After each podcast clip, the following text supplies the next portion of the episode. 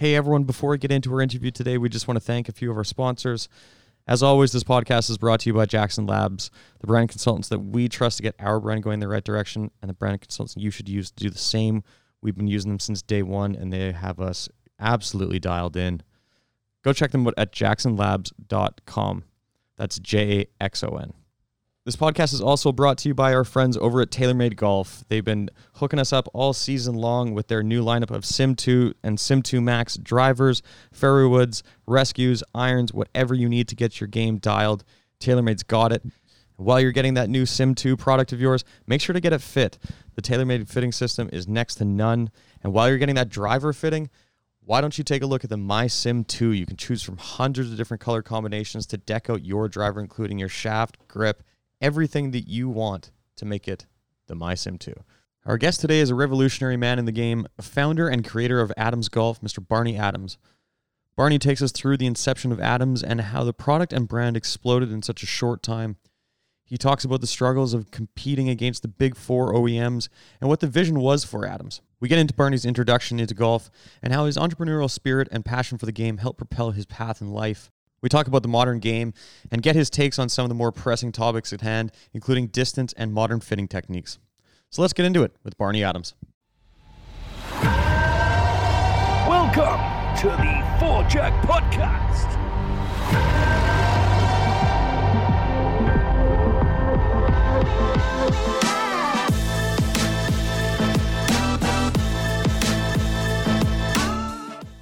Hello, everybody, and welcome back to the show.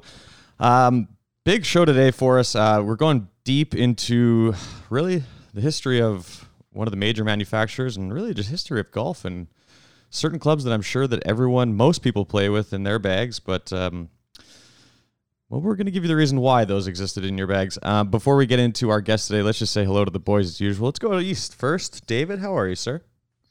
Very good, guys. Excited about our next guest. It's always great to meet entrepreneurs, someone that, In my in my mind, really pioneered a lot of things in golf, and uh, you know, just in our little intro to get to know each other, very interesting, very excited, and uh, pretty excited to dive into our next guest. So mm-hmm. All is well out here, though. Beautiful, Tombo, how you doing? Doing good, bud. Just yeah, excited as David is to be here right now with you boys. Getting ready to dive into this next guest in the little pregame banter. He was bringing the fire already, so I think we're in for a treat. Last but not least, Mister Parkinson. I, I'm great, man. I would have to say we've been uh, back and forth battling to get this guest on the show. We were very, very fortunate to uh, have the B G T golf experience, so we're dropping a little foreshadowing here. But more importantly, we share a commonality with this next guest, and I don't know if I should drop this right now on this show, but it's not coming out before tomorrow, so I think we're good. We are the fortunate recipients, just found out today, of the Arv Olsen Media Personnel of the Year Award from the P G A of B C. Woo! So that's huge. And our next guest is an award winner, so let's get into it. Yeah, absolutely. Love well, it. That is exciting for all of us, but we're going to get into our guest first before we talk about our accolades. The founder of Adams Golf and really the inventor of the tight lies fairway wood, Mister Barney Adams. How are you, sir? I'm fine. Still up. I'm still upright. That's my stand. That's our goal, too. So uh, we... Uh, We second that motion. Where where okay. are you sitting at right now? You look like you have uh, quite the interesting place that you're uh, camped yeah, out at. I, I have a, uh, a house here at Pine Valley, and I'm sitting in the living room. Oh, lovely. Pine Valley, not a bad place to be hanging out right now. No, no, it's it's. I'm very I'm I'm I'm beyond fortunate to be here, but that's another story. There you go. Yeah, I like that. Um, Well, yeah, obviously, like we said off air, we thank you for jumping on with us and kind of giving us a little insight into, well, Adams. I mean, the namesake, but the history of kind of a golf club that that took over golf. I mean, it seems like everybody and their dog has a hybrid or some sort of utility club in their bag, and you know, we're just looking forward to the the backstory on it all and how you ended up in Pine Valley. Yeah, yeah, that too. That's another. That's that would take too long. Uh, the backstory is uh, back in the when I started the late eighties, around nineteen ninety. I, I custom fit, and in those days there were nobody custom fit to speak of. Uh, they had some uh, folks that made clubs uh, like sort of one at a time. They were they were craftsmen, so to speak, but it wasn't a, a custom fitting operation, anything close to what's going on today. And then the and having a technical background, the custom fitting process for me was a way to gather data, which I did. You know, what what works, what doesn't work, where where can you help people the most, and so on and so forth. And in that, it became obvious that the the first and most important area was for the long shot, what I call the long second shot. Uh, it, it, I, I looked at stuff quite a bit differently than other people did, because I looked at different environments. Like, one environment for me was ball on tee. So when, if I'm making a design for a ball on tee, that's a specific environment. If if it's ball on ground, then that's it, I forget the ball on tee design and start over again and do a design for ball on ground. So I had people trying to hit the ball off the ground uh, as far as they could, depending on their swing speeds and so on. And my clubs were terrible. They people didn't hit them worth a darn. So I thought, well, you know, gee whiz, Bard. Uh, and I and I went around uh, the local shops and stores, et cetera, and looked at other manufacturers' products, and theirs weren't any better. And back at that era, uh, clubs, the way the clubs were designed, they designed drivers, and then they had a, like a three, five, and seven woods, which are like mini drivers. And the idea was to get the people to buy a set of woods, which which is pretty normal in those days, but not very uh, common today. And designing a, I mean, having fairway woods that looked like a ball on tee club just didn't work. So with that, and I watched people and I worked with them and so on. One night, uh, and I worked at this uh, uh, fitting ranch, and I worked in, I mean, this golf ranch, and I worked there in the afternoons, but from about two till ten o'clock at night. We had a little shop that I went to in the mornings. And instead of going home, I went back to the shop and just sat there, and and the the ideas and thoughts that I accumulated just kind of came out. I don't know how to say it any other way, but I, I could visualize a club making contact with a golf ball to get up in the air that would make my customers happy. And the club was, uh, frankly, was by the standards of that era, a weird looking design. But I didn't care. I wanted it to perform. That was the key.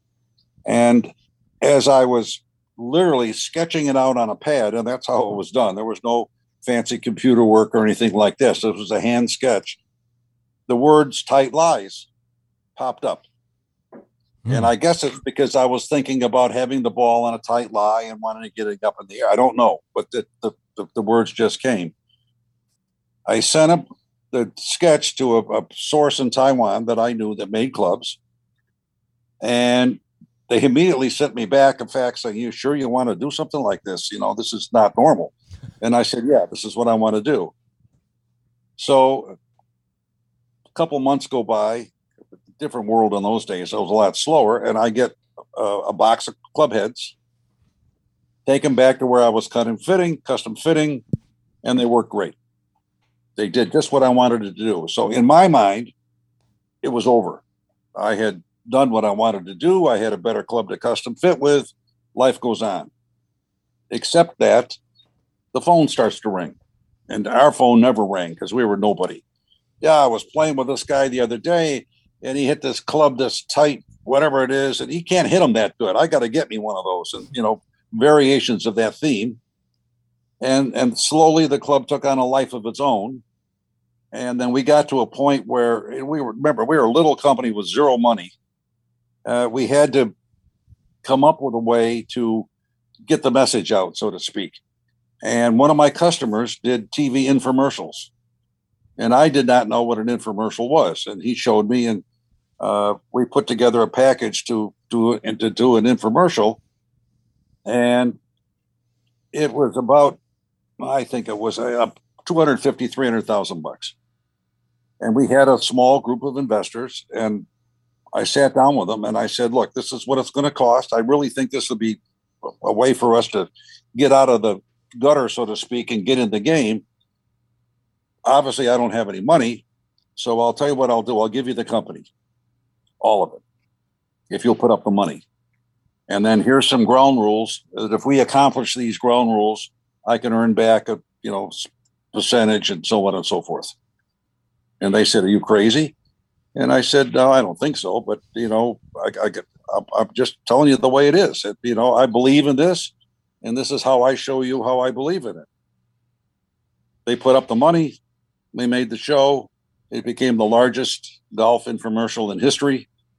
And what it did for us was not so much sell on television, but it got the marketplace interested, the retail marketplace, which wouldn't give us the time of day before that.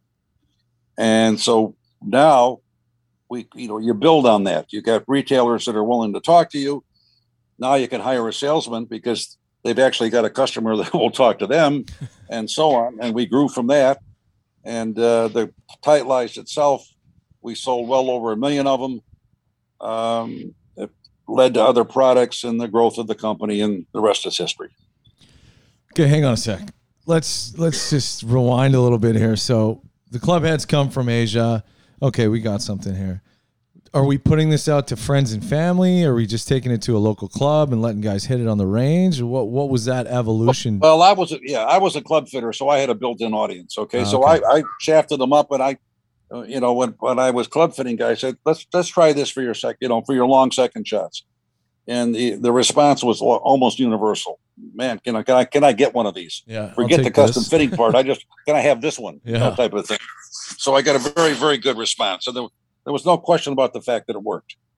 But so, golf, by the way, is not a product business. Golf is a marketing business. Mm-hmm. And I did not have the assets to market a product.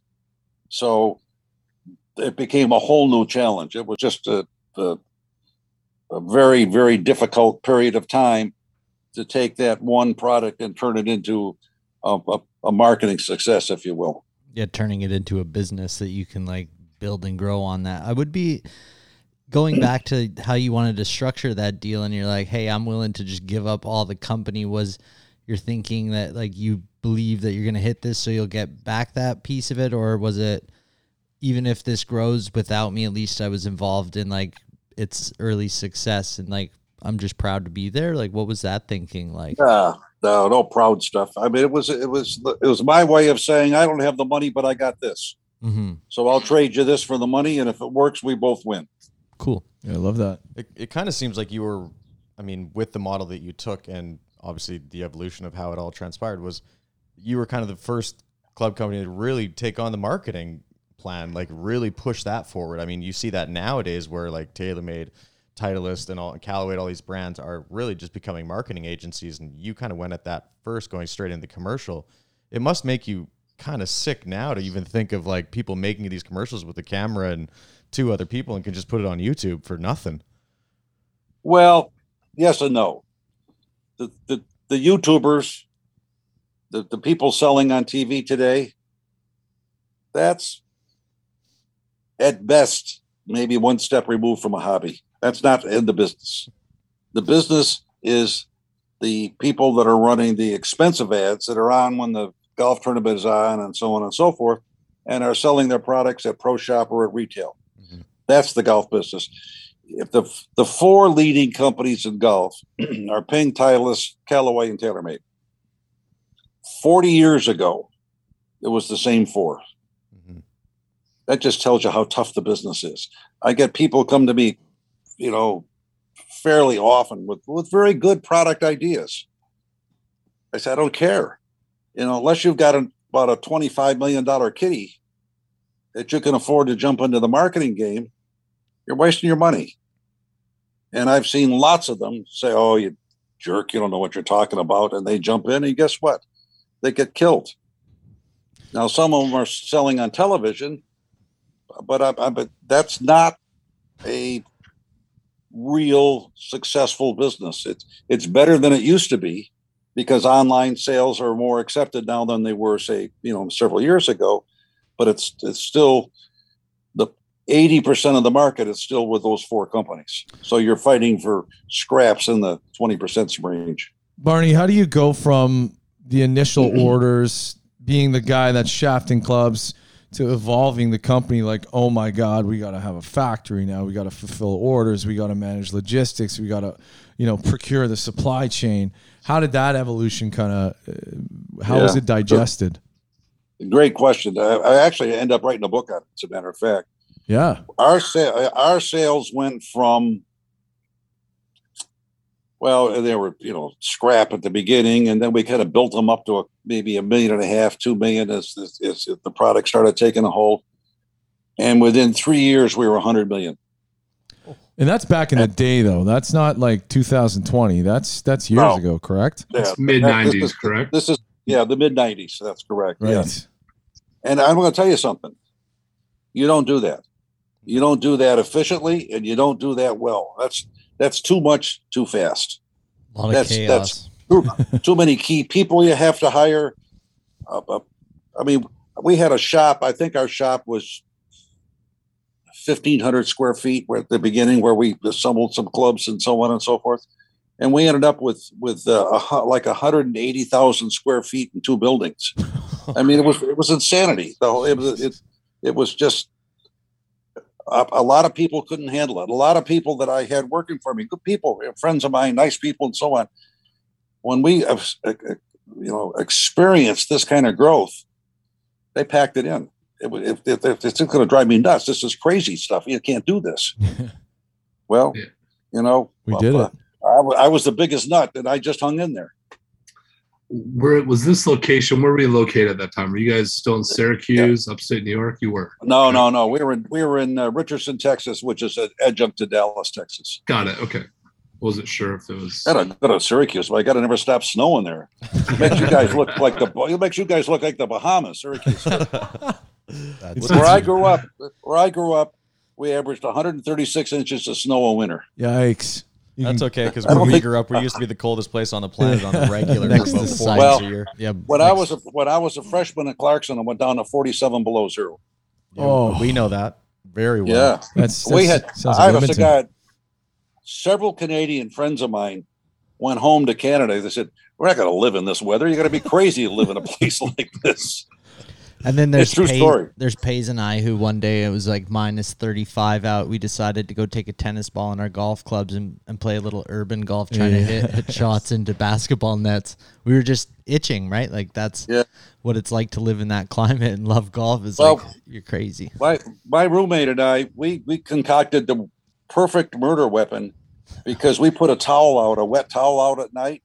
And we brought it in the next morning, and you could have killed somebody with it. It was frozen solid. Then, of course, after it defrosts, there's no murder weapon. So, you know, you walk. What the heck? There you go. So, but, so to go back to early, your earlier point with regards to other club manufacturers kind of disappearing in that space, I mean, you look at companies even like Nike. I mean, even they didn't want to hang on to that industry. Like, it was just too much to produce those clubs and too much personnel, too many moving parts. And it's incredible to think that, like you said, to battle up against those four main manufacturers. Like, how did Adams do that so well, especially in that hot stretch, like you said, from the mid nineties to really like even early two thousands, like when guys like Tom Watson were getting involved and it really became right. something really yeah, special. Started to get some staffers yeah, on. Like and when the idea or hybrids came out and it became big. Yeah, it did. I mean, we, I'd like to tell you that we, we you know, we had this brilliant magic formula that we followed very closely, but that would not be true. Uh, we did one thing that we did do. Uh, it's funny. I was just asked about this today. Uh, you'll see other companies. I've, I could name you two or three other companies that got off to a good start, and then they expanded. So they're now they got shoes, or they've got balls, or they got shirts, or whatever. And we were approached by all those people, all those manufacturers. You know, how would you like to have an Adams line of shoes? How would you like to have an Adams golf ball, or whatever the deal was? And we said, no, we're club people. And that's all we do is golf clubs. And that was a very important decision. Uh, that's one of the, that's one of the things that killed Nike, as a matter of fact. Nike had their sales force selling shoes and clubs. Mm-hmm. You cannot do that. Right. That's a that's that's a. When I, once I heard that, I said, well, they're done. They're over with. Spreading because, themselves too thin. Yeah. Well, yeah, it's it's two different buying cycles, so you have to go back to the same place a couple of times to sell, you know, two different products, which is completely inefficient. salespeople by by nature take the path of least resistance. So guess what the least resistance was? It was the shoes. So they sold shoes. The clubs were like, oh yeah, we got clubs. If you want some, I'll I'll show them to you. Or if you don't have to, it wasn't going to work. I knew it wasn't going to work. Yeah, we, our guys, our guys, or oh, even the salespeople we hired were equipment guys. You know, we were kind of fanatics about equipment, and that was a good decision. Hard to defer from the brand presence that Nike has as an athletic apparel slash shoe company, rather than, oh, we're into golf clubs, we're going to do, you know, canoes and basketballs and all this other stuff. I got to say though, Barney, we share, all of us actually share a passion for golf. Obviously, it started early. You, I believe, got your start or introduction into golf via caddying. Is that true? Day one, yeah. I mean, that was long. You guys weren't around then. I got news for you. This would have been in the uh, early fifties. Yeah. And I caddied. And I also worked at a golf course. And as a matter of fact, I, one of the jobs I had, and I was like, I don't know, thirteen, fourteen, fifteen, something like that at a, at a golf course. And I was in charge of taking the, bringing the carts in, the hand, hand carts. Now, they didn't have electric carts in those days, uh, with clubs in them, putting them in the underground area where they were safe and so on, and cleaning the clubs uh, as part of the service for the members. And cleaning the clubs, I remember this clearly, the long irons were always clean. And I can remember thinking, why are these people spending money for these clubs if they don't use them? And that had a lot to do with my thinking as, as when I got more and more involved in the business, because that's where the, that's where the mixed hybrids and so on came from. Hybrids you could hit and work. The long irons, you know what, one point one percent of the people who played could actually hit the darn things. So and I, that experience, just being around golf and, and observing. And, and as I look back on it, I guess I was a lot more interested than I realized I was at the time, because I remember all that stuff. Well, I would say back in that day, everybody had a set of blades in their bag. Most people probably carried a two or a three iron. But the important thing is, and what I've always wanted to know is, what did they feed the dinosaurs back then?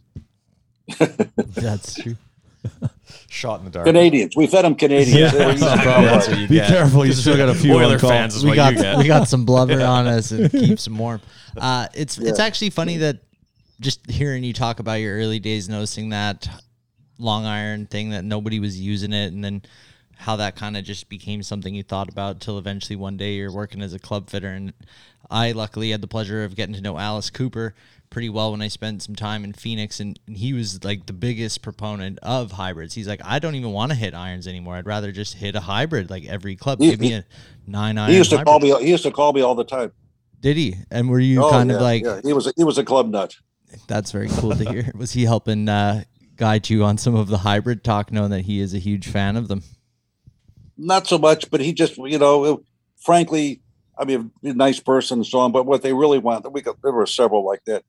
They wanted something that would help them. So, you know, what, what, what do you have for new hybrids? What do you have? You know, how far do you go? Do you go down to the six iron or whatever? But he was just interested. That's all. That's cool. What else can you do when school's out for summer? yeah. Hey-o. Call Barney and talk hybrids. Heater today. Is that good?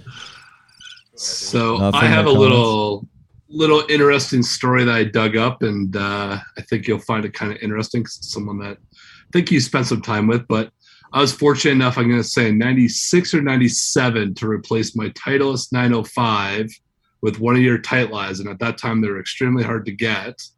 And I was very fortunate to get it from a guest by the name of Nick Westlock, who got it from a gentleman by the name of Mo Norman. Mo Norman, yep. And, you know, at that time, I was maybe, I was thinking I was fifteen or sixteen, playing pretty good golf. The club I belonged to, I was fortunate to grow up at. You know, Mo and Nick would play every Wednesday at the same time.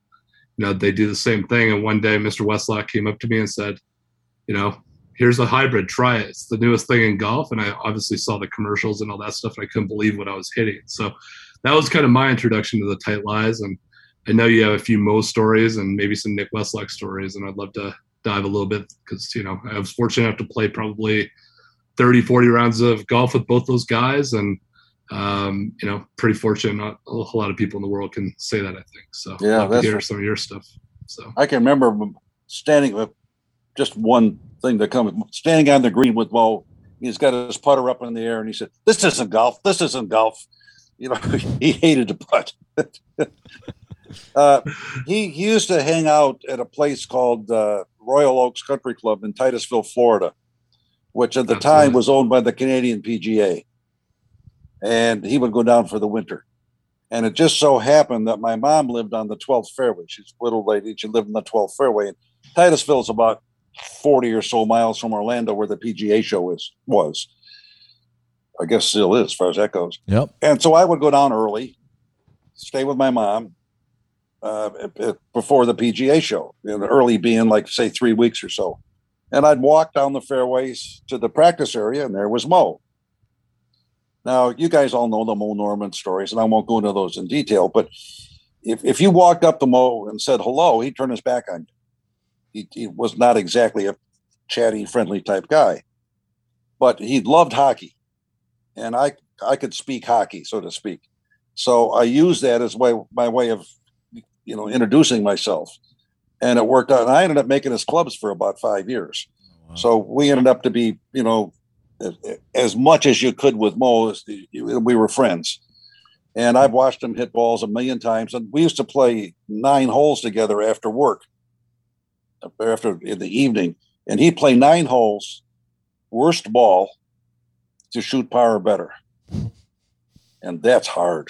that's, that's impossible, as a matter of fact. And the other, I tell people, we were together, but I don't think he knew I was there. He was just doing his thing. And I would know, attest to that. Yeah. I mean, he was, he, I will tell you guys this.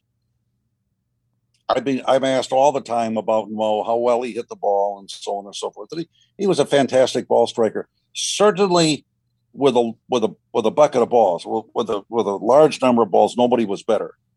One ball at a time, a little bit different story. Mm. And my friends, one of whom played the tour and played the Canadian tour, thought that uh, Knudson was a better ball striker than Mo when it came to one ball at a time. Interesting. So, so hair splitting, but the, and and I, I didn't I never played with Knudson. I did watch him hit balls. In fact, I can tell you a Knudson story. Uh, this again, I forget the year. I can forget everything now, but you know, early sixties anyway. I went to the White Marsh Invitational in Philadelphia, tour stop, and. When I used to, and I'm just a young guy, and just like I went down, I went on the practice area. That's the only place I would go was the practice area, so I could watch the, the great players. Knudson comes down to hit balls, and everybody stops and goes over and watches him. Now these are the tour players, and I never forgot that. That's how that's how much they thought of his game. They wanted to watch him hit balls. I never got a chance to play with him. I never got a chance to really, you know, examine his game. I have a very close friend who played the tour and played with both Mo and Knudson. And he would sit here, and if he were sitting here, he would say that Knudson was the better player under tour playing kind of conditions. Pride but Canada. So speaking of speaking of tour players, then let's talk about like that um, transition that Adams made into kind of the professional game and say the early two thousands, like I said, Tom Watson, Sabatini, Baddeley, like what was the, the reaction from these players that were, t- that were, you know, jumping on the Adams bandwagon? Like, were they just like, these are ridiculous? Like, especially when the I with the I twos and I threes were coming out and it was like, or the I, the ideas, sorry, were coming out and it was like, oh geez, like this is a game changer. Nah, no, it's, it, no, it's about the money. All right. Fair enough. I love your honesty. That's awesome. I like that. I'm sorry, but it is. They, the, these guys could play with anything. You know, yeah. They just saw us as a young company and a chance to maybe make a little extra dough. And I, I won't. I have a policy that I don't like to uh, to denigrate, as it were. And there, there, there's at least one name among the ones you mentioned that we got rid of in a hurry because he was a pain in the butt, and that's why he came with us because nobody else wanted him. But. Uh, And it wasn't Watson. You know, we stayed with Watson for a long time. But in fact, he, he and I have become very, very close friends. Love that. Any any press sometimes is good press, right? Regardless if it's negative or positive. Are, are you yeah. are you speaking about the Prince of Slovakia? Whoa, whoa. I might be. I like okay. Yeah. So the silver medalist. I like it. The silver yeah. medalist. The Olympian. Yeah. S- sneaky, sneaky That's transition funny. For citizenship. Okay, I do have a question. Uh, knowing your pragmatic approach to just making money and doing that thing, like where was it in life where you were like, golf is where I want to be? Or was it just like started out caddying, making a couple bucks there, and it just seemed like the pragmatic approach to life? Or was there a moment where you were just like, you know what, I truly do love this game. I want to be in it for the long haul. Well, that's why I wrote the book, because it's a very long, uh, conflicted, if you will, and so on answer. Touche. And uh, quickly, what is the name of the book for our listeners? The WOW, W O W factor. And okay. The WOW factor actually was was a term that we used. If we put a club in somebody's hands, we wanted a reaction and said, wow, this is really good. And if we didn't get that, we would take another look at the club. Right. Hmm. The WOW factor was a, was a, a, we think we invented it. We you never invent anything, but anyway, it was a was a marketing phrase that we used all the time in the company. Interesting. I, as far as as far as you know, pragmatic pragmatic change in life and so on and so forth. I was I was almost I think I was forty-nine and a half when I started Adams Golf, hmm. and I didn't have two nickels, and it got worse than that, which is the story in the book. Um, and. As I as I kind of said before, as I look back on it, it was all, you know, I worked in corporate America. I I, I, I had chances to go in the, another direction, but um, once I got started, I just wasn't going to quit. Uh, I mean, I, I can't give you a good answer because it doesn't make any sense. It's fair. What I did, what what I did was was was. A cross between in nuts and stupid. That's about, you know, in the book, I use the phrase that there's a fine line between entrepreneurism and insanity. And I thought I invented the line, but I didn't. It was, I probably read it because it had been printed long before, but that's a very close call because you, you're going to be a nut job to do some of that stuff. Yeah. It comes with a lot of sacrifice for sure. And it's just like the tolerance to actually stick through it when it is shit and you're like, oh my goodness, like how am I going to feed my family type of thing? And then you have to get creative and say, hey, I will, this company is yours if you're willing to invest in it because I believe that like we're going to make it work and I'll get what I need out of it, which is an amazingly huge risk to take in life. But like, I think looking back on it now, you're probably proud of yourself for taking that leap, right? Another question that I have been asked a lot, and I ask myself, and, and I can tell you the honest answer is I don't think that way. Uh, I don't, the, the, probably the only thing that I really think about is that some of the stuff I did, I wouldn't do today. It's just too nuts. It just, you know, it just. Well, if the shoe it's, fits. It's crazy. So Barney, so, let's, let's, we're leaving Adams now. Adams in a good place. You're not disconnected right. from the business, but there's more to the story. There's another chapter now, and fast forward a few years, and we have this amazing golf shaft technology that's in most putters on tour now. A lot of guys are playing them. A lot of guys are getting an introduction to it, as we did, fortunately, and graciously thank you for that. That was an awesome experience. A couple guys bought in right away. A couple guys are now uh, playing nothing but and will never go back to anything else. So let's talk about B G T and the technology behind the, the Breakthrough Golf Technology shaft. Stupid decision. Uh, I was retired. Boredom. I, you know, why? Why go back? I'm eighty years old. I mean, come on. You know, it's it's, but it's the same problem, if you will, or it's the same mentality. Uh, oh, look, here's an opportunity. I think I can do something with this. And I say, I. It's not me. It's it's a different a, a group of us, and so on. Team. But team. I, uh, I know I, I know I bring certain things to the party, and it was like. Yeah, why not? Why not jump back in? Let's let's just see what can happen. You're going to be underfinanced. You're going to be all those things you know about. Yeah, I know, but let's just see if we can do it. And so here we are.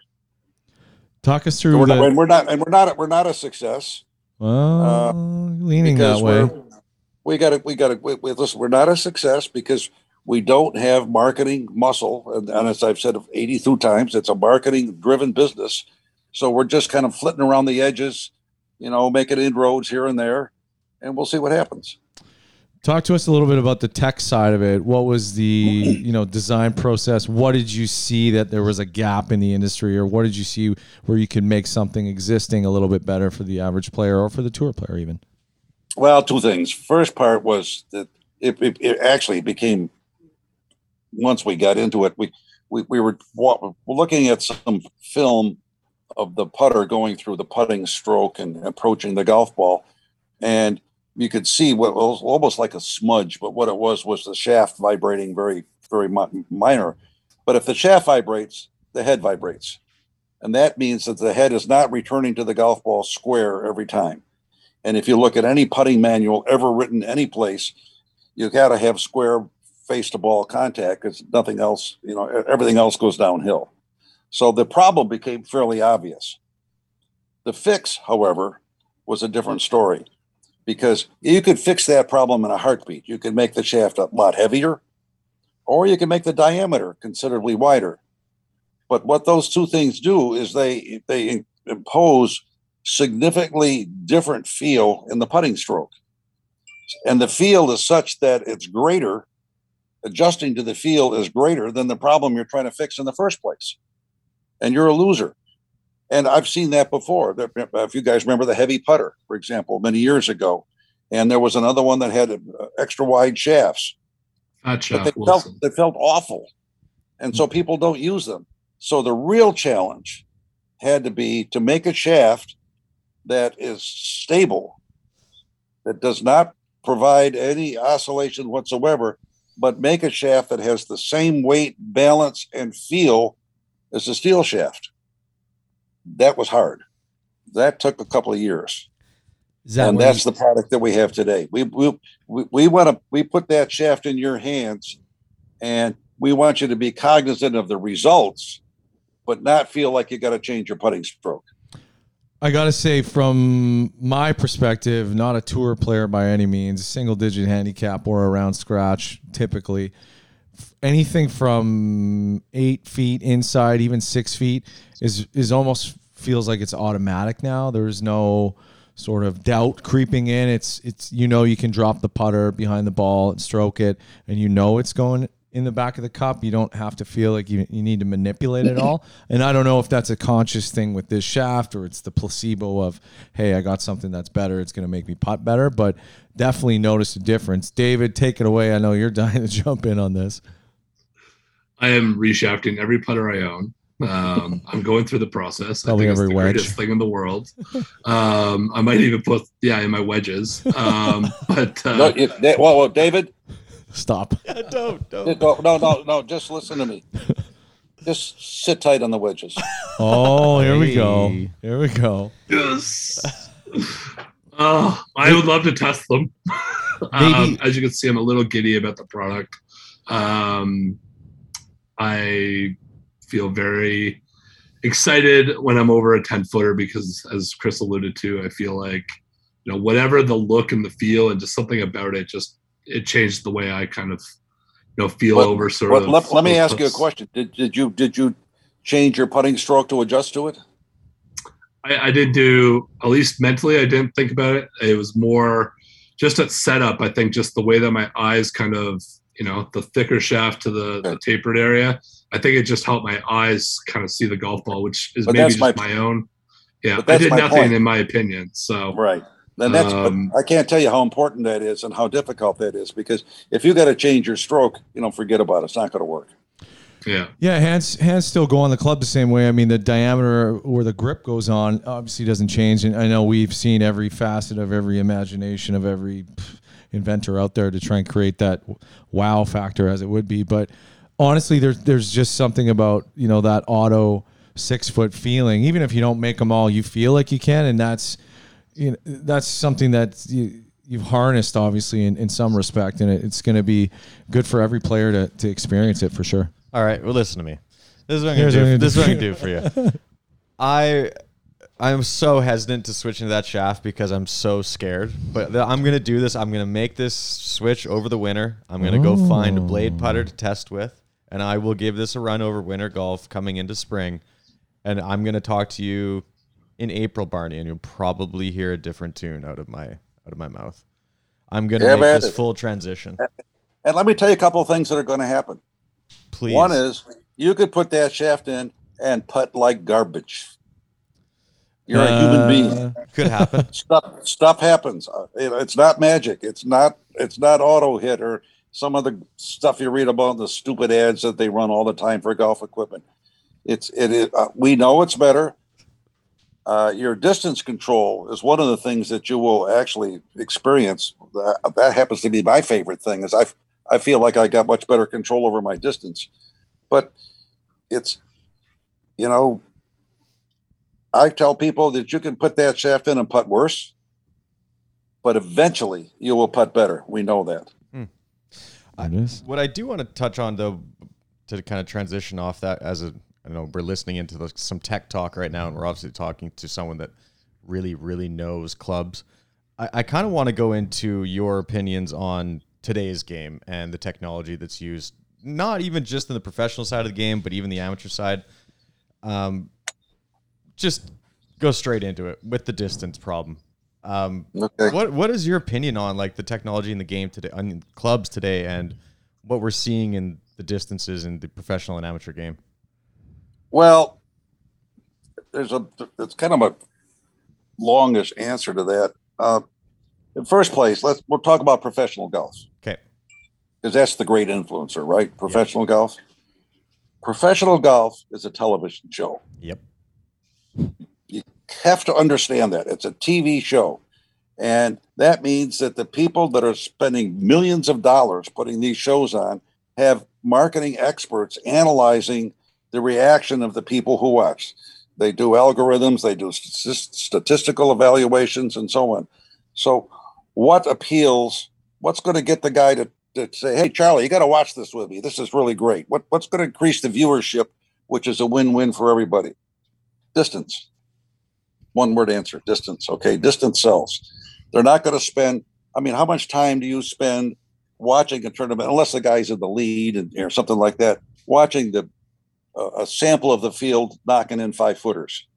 Sorry, not going to happen. It's boring television, okay? But a guy in a bomb, you know, sailing it over the gallery and, you know, God knows whatever, blah, blah, blah. That's exciting stuff. So, I don't think you're going to see like people talking about dialing that back. I'm not so sure. Missed the boat uh, on in, that the, one. In, the fir- in, in the first place, you got guys out there making a living, or gals. The gals are the one that killed me. They got this, you know, lovely, slender, one hundred twenty-eight pound uh, uh, Korean gal, and she steps on the tee and hits a two eighty-five. Uh, I've, I've been after Golf Digest. I said, you got to do a story. Well, what's going on? How do they hit it so far? Mm-hmm. Yeah, I know. I know. How, trust me. I know how it works. The club head speed, et cetera, et cetera, et cetera. But they're hitting the ball two eighty-five yards or longer, some of them. Now, what, what are they? They're more efficient than most of the men. How, how do they do this? And I, I still think that would be, a, a you know, for the, for, for the nutcases, for the aficionados, that would be an interesting story. I mean, what they're obviously doing is hitting the ball exactly in the center of mass on a regular basis, which most of us don't do. If we have enough speed, you can get away with slight hits off the center of mass and still hit it the long way. I don't think they do. I mean, they get like zero vibration in every hit. Everything is just perfect, just coming off the middle of the club. That is so, an interesting story. We're not talking about the ladies enough when it comes to the distance problem. That is a really good point. There are like robots out there on the L P G A. Yeah. It's hilarious. And it's the most relatable to the average golfer, especially when you look it's at closer, like actual yeah, yardages. Closer, like, yeah. That yeah. is, like, especially when you look at irons, like they're hitting the same yardages on most single digit iron, or like single digit male golfers. And it's oh, like, yeah. why are yeah, we not they, talking about that? I mean, they're still hitting it as far farther than us, some of them. And it's like, well, you, you can't compare yourself to the P G A like you're saying. That's a T V product. That's it's, that's it's like, ego, though, I think, a little bit, right? Yeah, but there's always that guy that thinks he can hit at three fifty because he caught it downhill, downwind one time, and now he thinks he's a monster. It's three fifty-two, like, no. buddy. Yeah, three fifty-two. Okay. Yeah. fifty-four. I mean, technically speaking, uh, what's interesting is, you know, while we think that the, the drivers are better, they're not. The ball. Back in back in two thousand eight, the U S G A gave us a set of, a set of specifications for driver um, design, spring effect, which is the big thing. Okay. That's two thousand eight. Back then, we were right on top of the specs anyway. I mean, there it wasn't much of the good change. You you can't make the face that much thinner. It'll it'll collapse at impact anyway. Mm-hmm. So the the what what you can do with the drivers, like if if you if you're a high ball hitter, let's say, I could combine the spin rate of the golf ball and the launch angle off the driver and maybe pick you up some yardage. That's what happens when you're working with the tour players. It has about zero effect on Joe average, but it makes for great ads on television. And I'm, oh my God, I got this new driver and I'm hitting the ball fifteen yards further, and so on and so forth. The golf ball itself is what you see today. If you stop and think about it, that's different uh, than years ago, is the long fade. Fades used to be soft shots that didn't go as far. If you hit a fade off the tee, you were playing for position. It wasn't a long ball. The long balls were hooks that hit the ground, turned over, and rolled a long way. The problem with hooks is sometimes you can't, they don't listen. You know, Bounding. they just, they get away from you. And so you watch today, you know, like the Koepkas and, and so on, they're hitting these monster three hundred fifty yard fades. And that never happened before.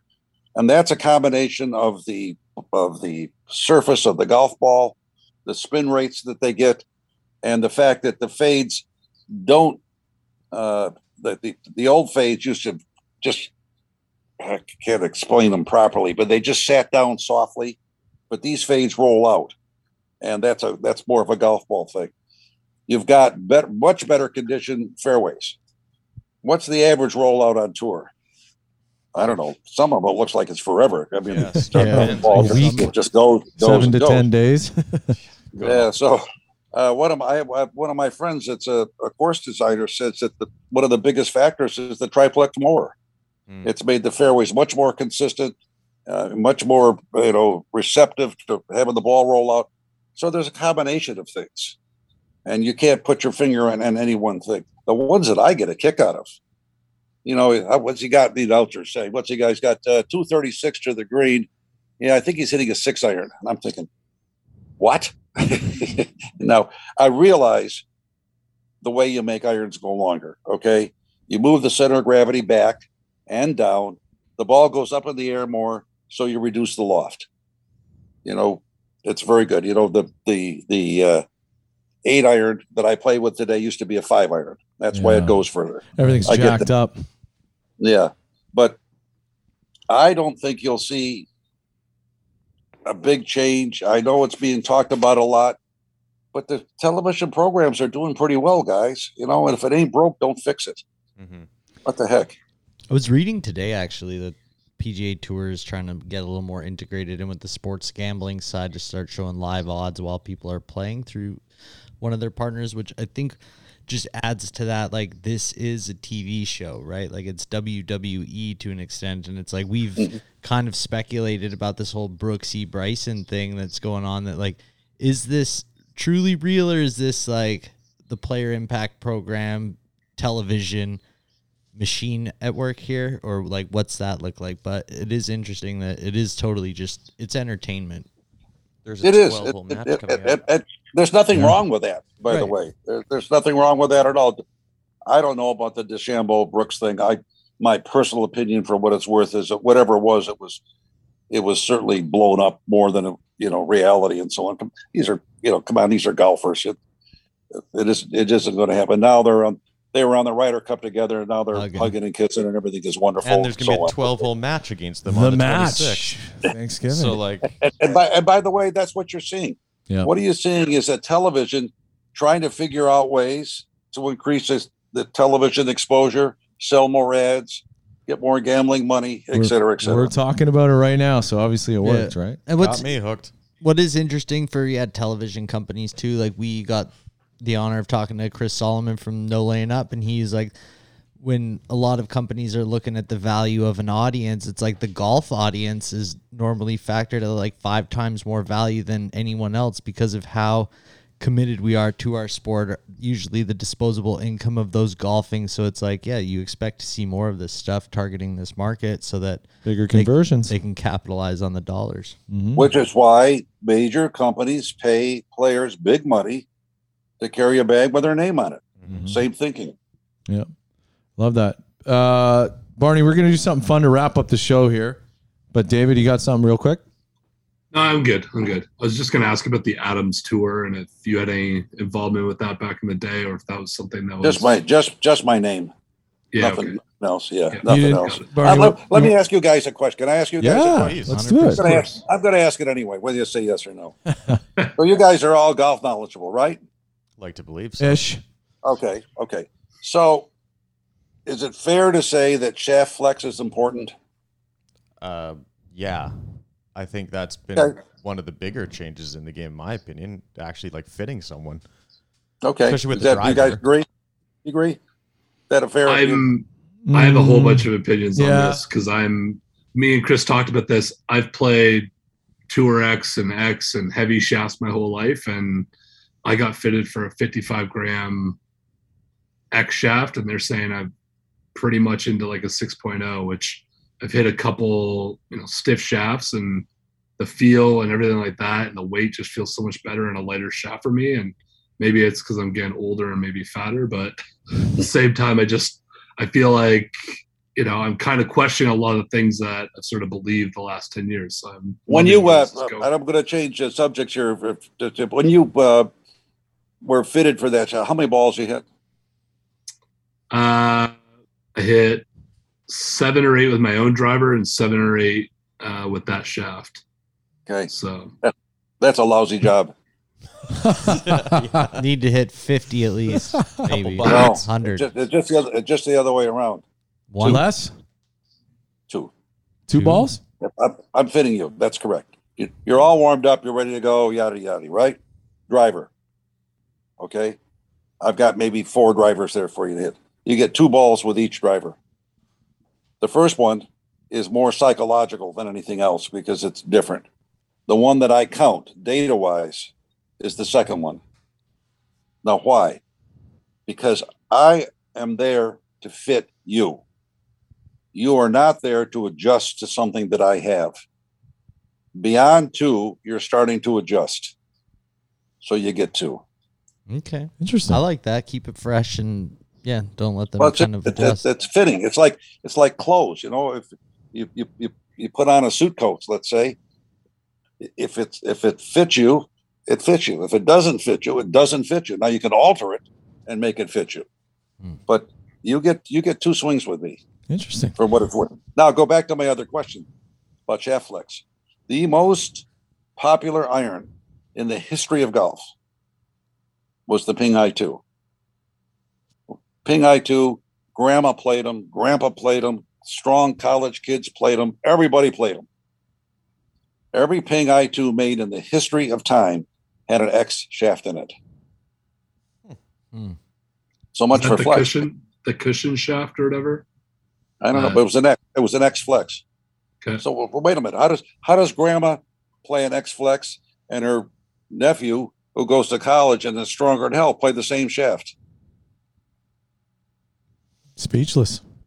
But uh, come on, I, I thought you guys. I think that's a, that's, a, that's a different kind of time though, because you're not really analyzing the data like you are now, where you can really dive into spin rates and the dispersion so much like so much closer than you could back in the day. I think and that's wrong, probably. I don't, I don't know, man. Like, I mean, you surely if a kid's hitting an X shaft, you're going to see something that's out of whack.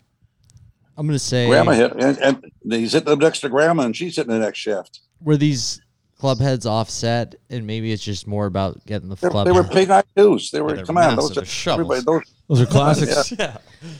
I think it's more important. I've decided, I've decided I'm sticking with extra stiff shafts. Why? Because grandma hit them? I, might go, I might go the other way. It's kind of interesting. It's kind of interesting. Now, I, I knew Karsten just a little bit. I can't say that I knew him well. Um, but I know that he was, ironically, the neighbor of our putter, he was a great believer in stability. He did not want the shaft having any motion that was not directed to delivering it back to the golf ball. I mean, the shaft does not produce any distance. The shaft is a is a delivery mechanism, and it's up to you to be efficient with the delivery mechanism. Mm-hmm. And so he to, to to obtain that, he put he demanded. I mean, that was it was his business, of course, but everything had an X shaft, which ironically isn't terribly different than what we're doing with a putter shaft. Now, I'm not trying to compare us to the Ping I two or anything like that. And I'm not saying that also that shafts aren't much better made now, and you can you can combine a flex that feels better and so on. But I I I, I have a little problem sometimes when I listen to these flex experts that are always telling me about the, the flex of the shaft and the kick point. And by the way, there is no such thing as kick point, but that's another conversation.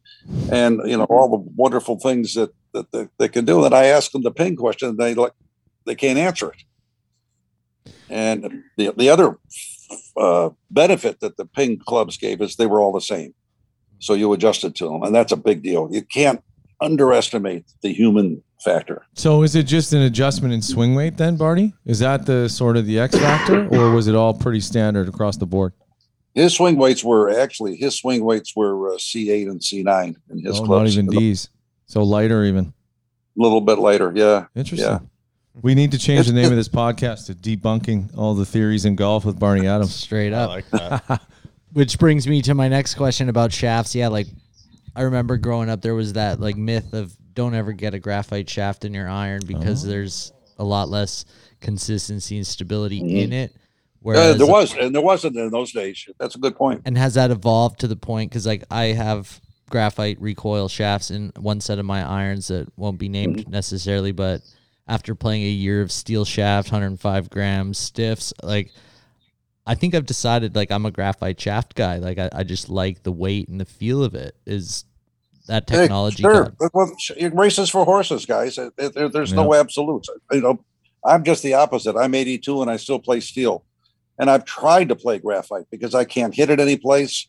You know, it's very frustrating. So I keep looking at a graphite shaft that I could swing faster, theoretically, et cetera, except I can't, it doesn't work. Mm-hmm. You know, I get them. Uh, now, you can, you can, same old story. You can take a, a graphite shaft to the range and hit, you know, twenty or thirty balls or forty balls, and you'll belong the line, but you might hit one or two that, you know, you say, wow, that, that's me. The only problem is I get to play one at a time. Right. So it isn't me when I get out in the golf course. And I just, I've, I've tried to make the switch and I can't do it. Okay. I like that. This is a lot of good nuggets. Barney, we're going to close out the show with a little segment we like to call Rapid Fire ten. So we're going to ask you ten skill testing questions rapidly, and probably not so rapidly because we'll dive into some stuff. But when you're ready, let us know. Let it rip. There we go. Rapid Fire ten with Barney Adams. First question, Mister Adams. What did you have for breakfast today? Eggs. Just really? Eggs? How'd you have them?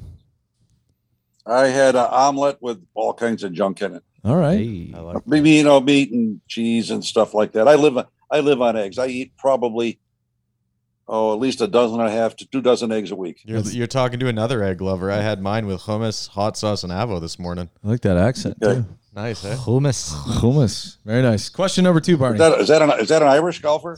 Never mind. Something. Lith- Scottish. Lithuanian. How did, you, how did you end up saying hummus like yeah. that? Because I traveled with this Israeli dude, and whenever I said hummus, he's like, that's not how you say it. He corrected you. Hummus. He slapped yeah. you. I right. like the way it comes out. Full-on pee-pee slap. Uh, question number two, Barney. What's in the bag currently? What are we swinging for wrenches? Walk us through top to bottom. Uh, old Adams clubs. Nice.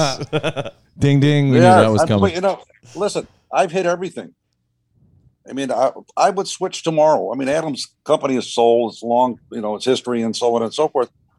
But, you know, they look good and they, I, they hit just as good as anything else I can find. So I just play them. I like that. I was almost hoping you said Ping I two. Exactly. I was, well, I was I, expecting I, something. I, I, I, have a, I do have, I have a Ping driver that I like a lot. Ooh. And, uh, I, I'm a big, I'm, I'm a Ping fan. I think they're a very solid company to make good stuff, by oh. the way. Question number three. Fashion is such a hot topic in golf these days, Barney. Are you an outfit guy? Do you get dressed in the dark? Do you care what you look like? What's your go-to? No, I have uh, about twenty or thirty pairs of tan shorts, and I've got about fifteen or twenty red shirts. That's it. We might have to get your address off air and shoot you over some Cricut gear. Cricut is a company out of Texas making some really nice stuff. So, sponsor of the show. Parksy's shirt is actually a nice little Cricut yes, business looks, casual. Looks pretty decent. Shirt. with some tan pants actually go well with your shorts. we, we've heard that before. Not even a lie. We've heard that before. We've heard that a lot. Uh, question number four. Barney, what's your warm-up routine looking like these days? Obviously, we're not prepping for a tour event, but is there anything methodical you go through on the range? You just bang a couple drivers, go straight to the tee? Do you like to warm up with some putts? What's that warm-up routine look well, like? Well, first, I, I have a couple stretching exercises I do, but again, I've had uh, back surgery. I've had uh, hip surgery. I've had knee surgery. I've had heart surgery. Uh, I've, I've had forty-eight thousand different uh, uh, applications of things to fix a bad back. Oof. So you, you really can't go by me. You know, I can, I can only warm up so far, then the pain exceeds anything that I'm trying to accomplish. So I'll generally hit a couple of wedges, and then I'll go right to the driver, and just to loosen up with the driver or fairway wood, hit, you know, three or four of those, and then go play. Have you ever experienced percussive massage therapy there, Barney? Yeah. Oh, wow. Therabody. I, I, yeah, I, I have, as a matter of fact. What was your in take fact, on I got that? It. We're going to get you, you we're going to get a like unit those, shipped out to you. Yeah, those little handheld guns. Go, yeah, I, I'm looking at one. Okay. Perfect. I like that. We'll get you a Therabody, another sponsor of the show. Yeah. Well, we'll light you up here with some good stuff, a uh, little payback. Has it helped you at all? I'd be interested to know. Do you do you feel better after well, using it? It, it's going to sound like I'm I'm I'm being a wise ass here, but that's okay. At, at this age, you deteriorate, and if you're if you if you're slowing the rate of deterioration, you may not be cognizant of it, but it's a good thing. Mm-hmm. This That's is all good, I can tell you. This is a good segue into question number five. We're feeling the pain. We're coming off nine. We're going to ten. We're looking for a snack at the turn. What's our go-to? Are we a six-pack of beer and a pack of cigarettes kind of guy? Are you looking for a protein and a water? What's the go-to? Maybe a hot dog? Chicken salad? Water and, no, water and a Snickers bar. Oh. I like that. Snickers fight, bar is my energy bar. Fight your hunger with a Snickers. I like Honestly, that. Honestly, I will, mm-hmm. I'll pull that move, too. I'll just dip into the little seven eleven, get a drink, and I'll be like, yeah, Snickers. Like Give that. me some of that peanut chocolate delight. Love it. Question number six on the rapid fire, not so rapid fire. Told you. Uh, Barney Adams, how many holes in one have you had? Nine. Only nine? Only nine. Do we remember them all vividly? No. Where was the best one? Yeah, give us the best one. At Pine Valley, number number three. Okay. Like that. When was your last one? But uh, but I will tell you this. I've lost count now. At one time, I'd seen over forty-five. Oh, wow. My God. Probably That's some impressive. probably some violent, ugly ones in the mix. And I, oh yeah, I've seen them bounce off of trees. I've seen them. I mean, you name it. I've seen them back into the hole. I've just seen them. You know, you just can't imagine. Just, just, just a weird thing. I, I might be a half a hole away, looking in that direction and watching the ball go bounce off a tree and go in the hole, which, which I've seen happen. I love it. Question number seven: uh, have you played golf in Canada? Yes, I have. Anything stand out? A favorite golf course or a place that you spent some time? No, I played with uh, Lauren Rubenstein. You probably know the name. Do know that They're name? Very close, yeah, real close friend of mine. Does he still have the uh, hair? Yeah, I you know I don't even remember where we played. To be honest with you, it was it was quite a while ago. There's a high the, probability it was Maple Downs.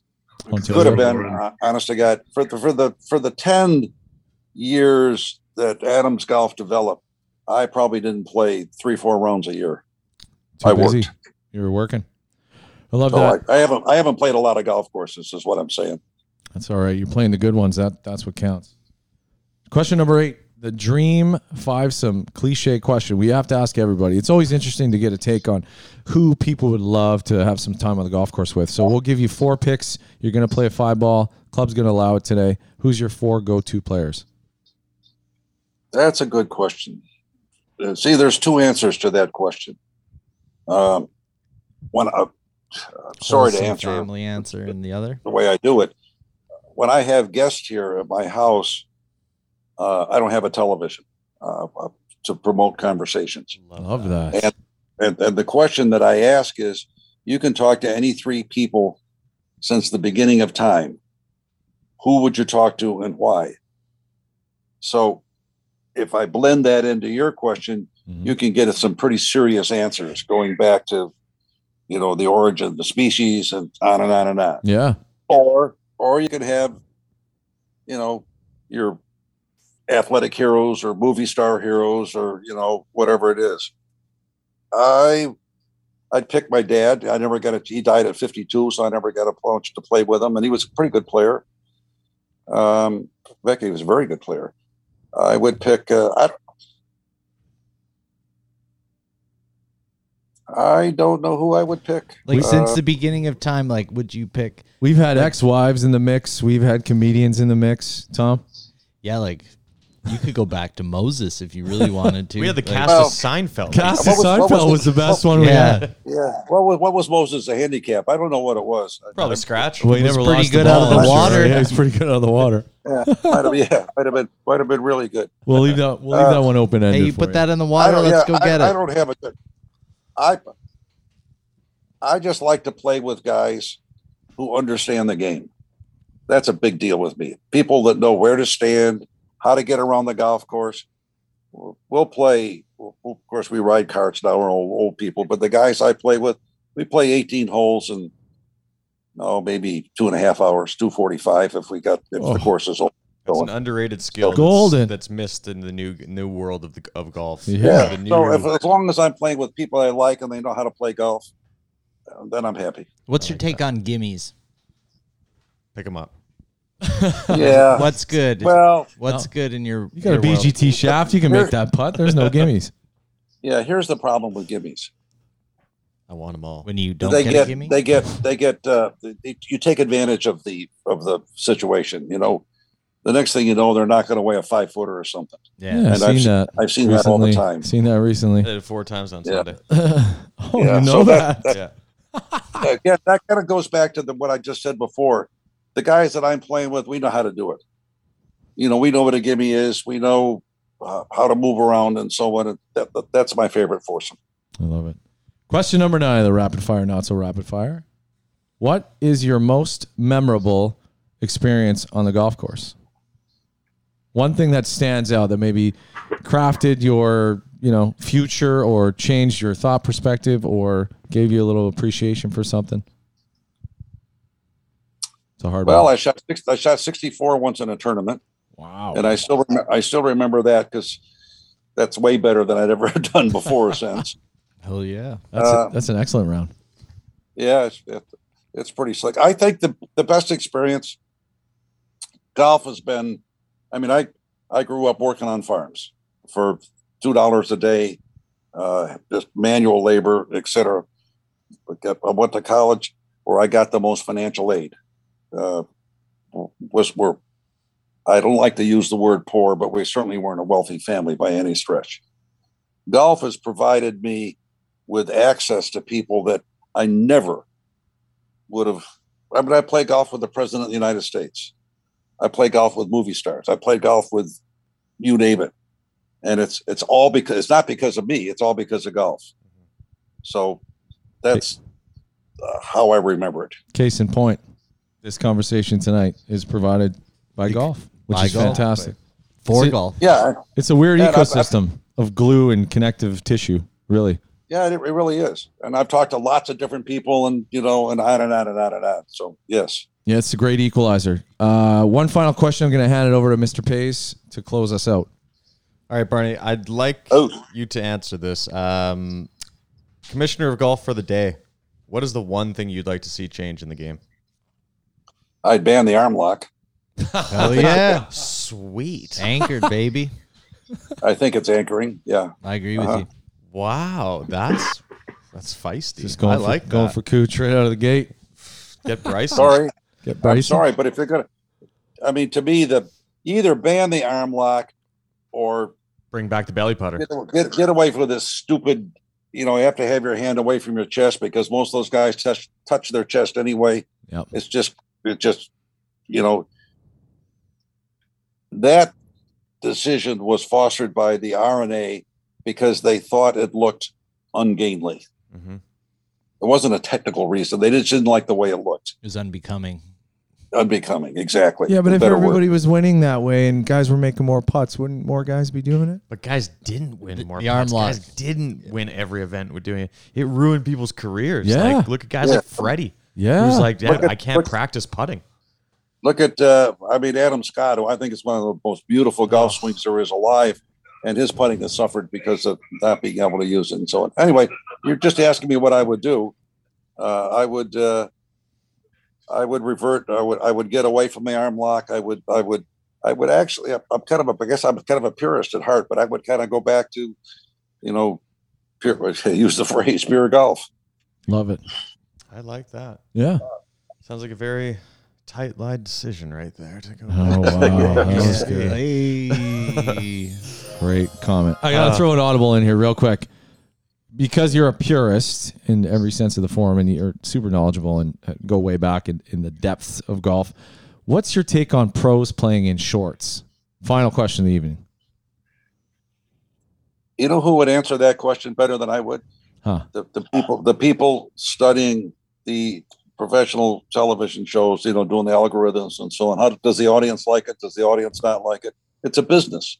You're asking me a, a, a question that affects a business, and you've got to do a business analysis to get a good answer. Okay. True. That's a good point. Like people that. do love Phil's L- calves, L- though. Yeah. Activation, a little, uh, little homework there, M V P index. A little homework. Yeah. I get out my calculator. Well, my goal, my goal in life is never to wear long pants again, if that tells you anything. Oh, that's go. mine, too. There we go. I like it. Hate pants. Yeah. Love that. No pants on the next pod, Barney. Barney, quickly, sorry, no pants, no problems over here. I just want to quickly remind our guests of your book and B G T Golf Shafts. Let them know where they can find all of that stuff. The book is old. I think you got to get it online and oldie stuff. I don't even gold. know. Oldie, but a goldie. I mean, it's old. It's about six or seven years old. That's okay. It's not that old. And then b g t shafts dot com, is that where people you go? go to the web, you go to the website and ask them. Okay. Don't, don't ask me how, because I don't know how to do it. Touché. He's not developing the algorithm in the background. Awesome. No. He just knows the Sorry. tech side. Love it. Well, Barney, thanks so much for jumping on with us, man. We really appreciate this. And honestly, like, we'd love to have you back on again, because I think we could go deeper into a lot more topics. That, oh, yeah. uh, I think we just scratched the surface today. You you, you guys, I... I perfectly free to do as much homework as you want and then have a repeat, you know, deal. Let's do it. Maybe a maybe a live show. Yeah, Pine Valley. T V roundtable.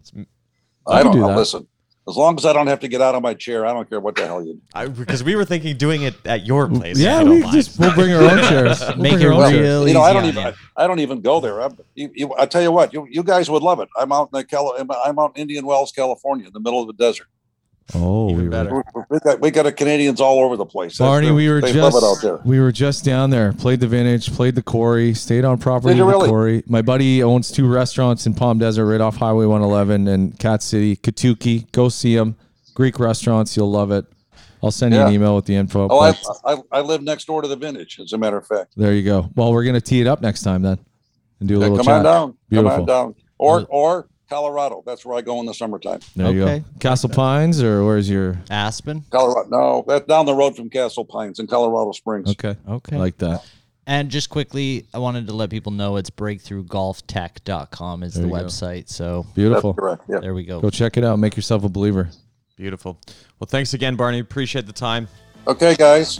Uh-huh. Bye-bye. Bye-bye.